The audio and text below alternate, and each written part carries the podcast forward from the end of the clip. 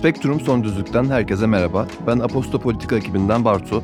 Ben Abdullah. Ben de İlkim. Bu seride Türkiye seçime doğru giderken yayımlanan kamuoyu araştırmalarının sonuçlarını tartışıyoruz. Toplumsal dinamikleri anlamaya, trendleri yakalamaya, anket verilerinin ardındaki gerçekleri görmeye çalışıyoruz. Zaman zaman araştırma şirketlerinden, akademiden, medyadan ve siyasi partilerden konuklarımızı da ağırlıyor, düşüncelerini soruyoruz. Son Düzlük'ten herkese merhaba. Bu bölümde Abdullah'la birlikteyiz ve tabii ki seçim gündemini konuşacağız. ORC araştırmanın anketi e, Cumhurbaşkanlığı seçiminin ilk turunda Kemal Kılıçdaroğlu'nun %49.3, Recep Tayyip Erdoğan'ın %42.4, Muharrem İnce'nin %6.1 ve Sinan Oğan'ın %2.2 oranında oy aldığını gösteriyor. Ve bu araştırma bize şunu anlatıyor ki aslında Muharrem İnce'nin oyu %6'dan yüksek olursa Kemal Kılıçdaroğlu bu seçimi ilk turda kazanamıyor. Şimdi Sinan Oğan seçmenlerinin ideolojik bir duruşu olduğundan söz edebiliriz aslında ve Sinan Oğan'ın seçmenlerinden Kılıçdaroğlu'nun oy alması çok zor. Çünkü o an seçmenleri milliyetçi ideolojiye sahip, Hüdapar'dan rahatsız olan e, ya da ekonomik gidişattan rahatsız olan MHP'liler ya da HDP'nin desteğinden, Kılıçdaroğlu'na desteğinden rahatsız olan bazı iyi partiler olabilir. Bunlar kendi içerisinde tutarlı milliyetçi ideolojik bir grup. Buradan oy almak çok zor. Ama Muharrem İnce seçmenlerinde böyle tutarlı bir ideolojik çizgiden bahsetmek biraz zor. Çünkü Muharrem İnce'nin seçmenlerinin ilk kez oy verecek gençlerden oluştuğunu ve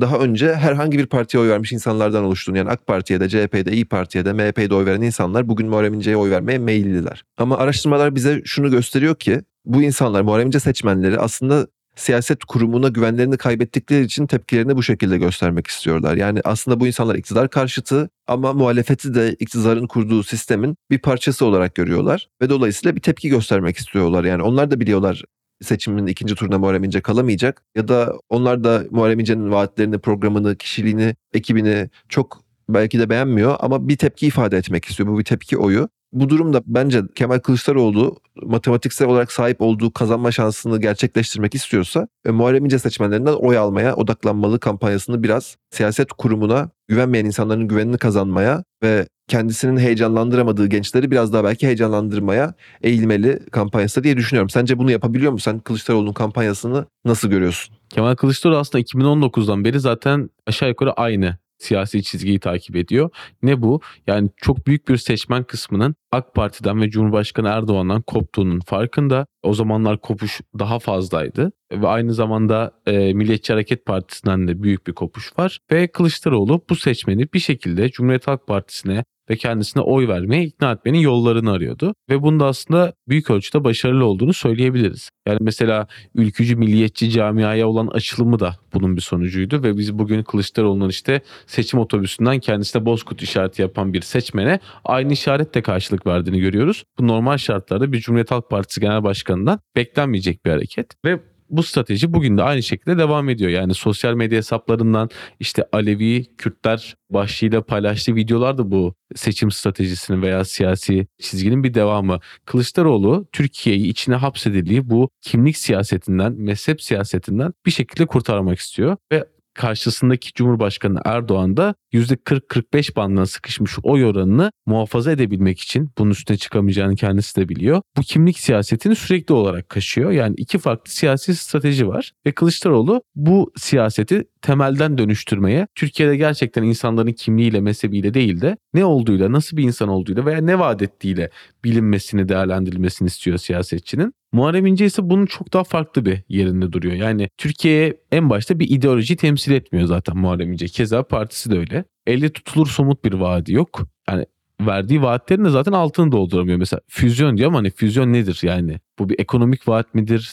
Teknolojik bir gelişme vaadi midir? Ne oldu belli değil. Aynı zamanda Türkiye'yi yönetecek bir kadrosu da yok. Bunun da sözünü veya vaadini veremiyor seçmen. Hani ben zaten Cumhurbaşkanı seçildikten sonra bütün kadrolar benim değil mi gibi çok da mantık veremediğim vaatlerde bulunuyor. Peki Muharrem İnce'ye popülarite kazandıran şey ne? Senin biraz önce bahsettiğin Cumhur İttifakı'nın Hüdapar'la yaptığı ittifaktan rahatsız olan aynı zamanda HDP'nin de Kemal Kılıçdaroğlu'na verdiği destekten rahatsız olan ortada bir kararsız muhalif seçmen var aslında. Ben buna çok katılmıyorum. Bu itirazı senin bahsettiğin itirazların paylaşan insanların daha çok Sinan Oğan'a destek olduğunu, Muharrem İnce'ye oy, oy vermeye meyilli insanların az önce dediğim gibi herhangi bir ideolojik yani bir şeye kız yani sağ siyasete kızan bir solcu değil o ya da işte liberal siyasete kızan milliyetçi değil de gerçekten Allah belasını versin böyle siyasetin e, böyle siyasetçilerin diyen insanlar diye düşünüyorum. Bu da var. Yani doğru söylüyorsun. Hani çok monolitik bir seçmen grubundan bahsedemiyoruz aslında. Ama benim böyle son dönemde karşılaştığım ve oy vereceğini söyleyen insanların genel argümanı diyeyim en azından bu oluyor. Yani işte teröre destek vermeyen veya işte ittifak kurmayan tek kişi Muharrem İnce olduğu için gibi bir argüman var. Şimdi bir de Muharrem İnce'yi aslında gündemde tutan şey neydi bugüne kadar? Onun üzerinden yürüyen polemiklerdi. Kendisi bir mağdur rolüne koyuyor ve işte ben sadece seçmenlerin desteğiyle ayakta duruyorum. Onların desteğiyle Cumhurbaşkanı olacağım gibi böyle e, siyasetin garibanını oynayan aslında bir duruşu vardı. Ve sosyal medyadan hem kendi onun destekçilerine hem de kendisine yapılan belirli e, saldırılar demeyelim aslında bunlara eleştiriler veya işte daha yüksek dozajda eleştiriler inceyi gündemde tutarak o oranını artırıyordu. Ama bunun zaten geçici olduğunu, bunun bir köpük olduğunu çok fazla yorumcu, siyaset bilimci söyledi. Bugün gelinen noktada aslında bir süredir Muharrem İnce'nin gündemden düştüğünü, sosyal medyada da çok fazla konuşulmadığını görüyoruz ve bu anketlere de yansıyor. Bunu aslında Muharrem İnce'nin çok konuşulmamasının sebebini de Millet İttifakı liderlerinin Muharrem İnce'nin çok konuşulmasına izin vermemesi olarak yorumlayabiliriz. Yani çünkü Muharrem İnce heyecanlanmayı, bağırmayı, çağırmayı çok seven bir insan olduğu için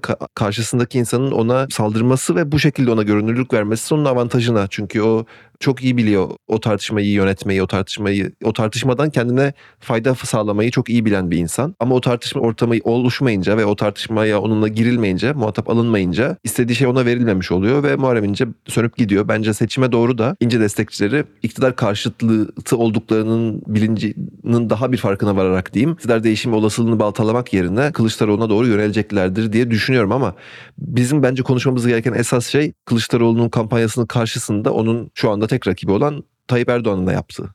Sen Tayyip Erdoğan'ın kampanyasını nasıl değerlendiriyorsun? Bütün anketler şunu gösteriyor ki Erdoğan oy oranı %40-45 bandına sıkışmış durumda ve olabilecek kendisine destek verebilecek tüm seçmen grubunu, tüm siyasi partileri zaten Cumhur İttifakı çatısı altında toplamış durumda. Bir büyük sağ partiler konfederasyonuna dönüştü Cumhur İttifakı ve buna daha fazla eklemleyebilecek bir seçmen grubu ve siyasi parti de yok. Peki böyle bir durumda ne yapabilir? Yani matematiksel olarak ilk turda kazanması mümkün değil ve dolayısıyla seçimi ikinci tura uzatmak Erdoğan'ın şu an yapabileceği tek siyasi hamle. Bunu yapmanın yolu da o kararsız muhalif seçmeni Kılıçdaroğlu'ndan uzak tutarak ya Muharrem İnce'yi ya Sinan Oğan'a yönlendirmekten geçiyor. Bunu da terör argümanı üzerinden yapıyor. Şimdi biz bundan önceki seçimlerde 2002'den beri hep şunu gördük. Bir dış güçler argümanı üretiyor iktidar özellikle Erdoğan. Ve bunun üzerinden hem kendi tabanını konsolide ediyor hem de ortada kalan kararsız seçmen grubunu bir şekilde kendisine yaklaştırabiliyordu. Ama bugün gelinen noktada artık bu argümanın bir geçerliliği kalmadı. Çünkü mesela 2018'de yaşanan krizi o zamanki Donald Trump'ın da açıklamalarını böyle e, seçmene göstererek anlatarak bir dış güçler üzerinden açıklayabiliyordunuz. Ama bugün son iki yılda iktidarın savunduğu bilinçli olarak yaptığı ve bunu da doğru diye vatandaşa anlattığı bir politikanın sonucuna biz ekonomik kriz yaşıyoruz. Bunu artık bir daha dış güçlerin oyunu veya işte kumpası şeklinde seçmene yutturamıyorsunuz. Bu argüman tükendi. Dolayısıyla içteki düşmanlara yönelmiş durumda Erdoğan. Nedir içteki düşmanlar Erdoğan veya işte AK Parti için? Kılıçdaroğlu'nun Alevi kimliği, HDP'nin Kılıçdaroğlu'na destek vermesi veya zaman zaman bu partilerin kurmayları tarafından yapılan bazı açıklamalar. Bu arada son dönemde Tayyip Erdoğan'ın Meral Akşener'i de çok düşmanlaştırdığını görüyorum. Yani bazen kadın kimliği üzerinden, bazen işte merkez sağ milliyetçi kökenden gelip de bugün Cumhur İttifakı'nda olmaması sebebiyle işte çok ona bel altı diyebileceğimiz şekilde saldırdığını da hakaret ettiğini ya da tehdit ettiğini görüyoruz. Aynı zamanda Ali Babacan'a Ahmet Davutoğlu işte mesela Babacan'a Bebecan diye bahsetti geçenlerde. Onun adını bile anmaya gerek yok dedi yanılmıyorsam Babacan için. Yani bence sağ siyasetten gelip de bugün Millet İttifakı'nın içerisinde yer alan partiler de Tayyip Erdoğan'ın bu iç düşmanlar argümanını da biraz boşa düşürüyor. Buna ne dersin? Çünkü bu İyi Parti de, deva gelecek falan iktidar değişiminde bir rol oynamayacak olsalar her şey Erdoğan için daha kolay olmaz mıydı? Bu senin az önce bahsettiğin iç düşman söylemini toplumda karşılık bulması açısından en azından. Şöyle düşünüyorum. Kılıçdaroğlu'nun siyaset tarzı Erdoğan'ın bütün bu hamlelerini boşa düşürüyor her seferinde. Yani Kılıçdaroğlu Türkiye siyasetinin içine hapsedildiği bu kimlik siyasetinden o hal siyasetinden, milli güvenlik beka söyleminden kurtararak ki bunu işte Alevi ve Kürtler başlık videolarıyla yaptı. Çok da ses getirdi bu açıklamalar, bu çıkışlar. Daha seçmene somut vaatlerin verildiği, ülkenin içinde bulunduğu problemlerin vatandaşa anlatıldığı ve bunun hangi kadrolarla nasıl çözüleceğinin meydanlarda anlatıldığı bir siyaset tarzı yürütüyor. Ve bu Cumhurbaşkanı Erdoğan'ın aslında kabusu diyebileceğimiz bir seçim stratejisi. Çünkü Erdoğan'ın artık millete sunabileceği herhangi bir vaat yok. Yani 21 yıldır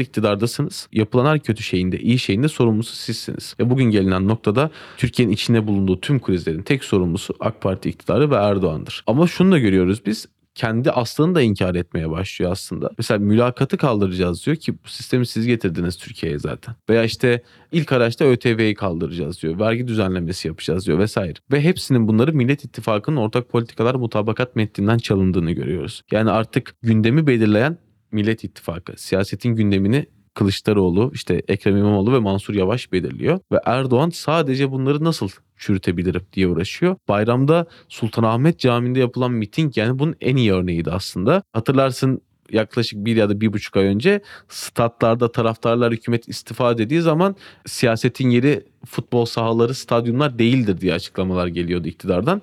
Biz bugün cami avlularının dahi siyaset alanı haline getirildiğini görüyoruz. Ve orada yapılan siyaset de muhalefeti yuhlatmaya varan bir siyaset. Ve Erdoğan şunu dedi orada. İşte Diyanet İşleri Başkanlığı'nı kapatacaklar geldikleri zaman bunları yuh da yetmez siyasi mefta haline getireceğiz dedi. Ki e, zaten Kılıçdaroğlu yaptığı açıklamada Diyaneti kuran Cumhuriyet Halk Partisi'dir. Hiç kimsenin böyle bir açıklaması da niyeti de yoktur dedi. Ben bunları gerçekten düşmekte olan bir iktidarın son çırpınışları olarak görüyorum. Zaten ben Adıyaman'da Kemal Kılıçdaroğlu'nun maruz kaldığı saldırı girişiminin de Tayyip Erdoğan'ın çok ısıttığı bu siyaset gün, gündeminin bir sonucu olarak görüyorum. Yani toplumu galeyana getirecek, kışkırtacak şeyleri o kadar sık dile getiriyor ki maalesef Sayın Cumhurbaşkanı. Onun destekçilerin için yaratılan gerçeklikte Kılıçdaroğlu bir düşmana dönüşüyor. Halbuki bunun karşılığında Kılıçdaroğlu tüm kimliklerin aslında siyasetten çekildiği, siyasetin gerçekten yaşamsal dertlerle ilgili bir hale geldiği, yaşamsal dertlere eğildiği ve kimlik kavgalarını geride bıraktığı bir Türkiye'yi bize vaat ediyor. Çünkü Erdoğan'ın iktidarını ve siyasetin yönetebilmesi için bir düşman gerekiyor her zaman. Düşmansız bir Türkiye'de Erdoğan iktidarına gerek yok. Ama şeyden beri özellikle adalet yürüyüşüyle başlayan süreçten beri Kılıçdaroğlu toplumsal barışı yani çok çok farklı konularda ben Kılıçdaroğlu'nu yıllarca eleştirdim. Çok farklı sebeplerle. Ama şunu görüyordum her zaman yani Kılıçdaroğlu adalet yürüyüşünü başlattığı günden itibaren toplumsal muhalefeti arkasına birleştirmeyi bildi. Bunu mesela eleştirdiğim konulardan bir tanesi zaman zaman Kılıçdaroğlu'nun toplumsal muhalefeti sindirdiğini düşünmemdi. Yani toplumsal muhalefetin enerjisini sönümlendirdiğini düşünmemdi. Ama Kılıçdaroğlu yıllar içerisinde o toplumsal muhalefeti arkasında buluşturup bunun içerisinde İyi Partili sağcılar, milliyetçiler de vardı, HDP'liler de vardı. İşte AK Parti'den kopan muhafazakarlar da vardı ve birbirininle yan yana gelmesi çok düşünülemeyecek bir grup insanı gerçekten kendi liderliğinde bir ittifaka dönüştürdü. O ittifaka dahil olmayan bir kısmının mesela işte Emek ve Özgürlük İttifakı başka bir ittifak olsa da kendisine destek vermesini sağladı. Aslında bir sulh içinde herkesi uzlaştırmayı başardı Erdoğan'a muhalif olan herkesi gibi gözüküyor. Eğer bu seçimi Kılıçdaroğlu kazanamazsa bu stratejiyle zaten belki benzer stratejiyle başka kazanabilecek adaylar olacaktır. Markası ondan daha iyi olduğu için ama daha iyi çalışacak bir strateji olduğunu ben düşünmüyorum.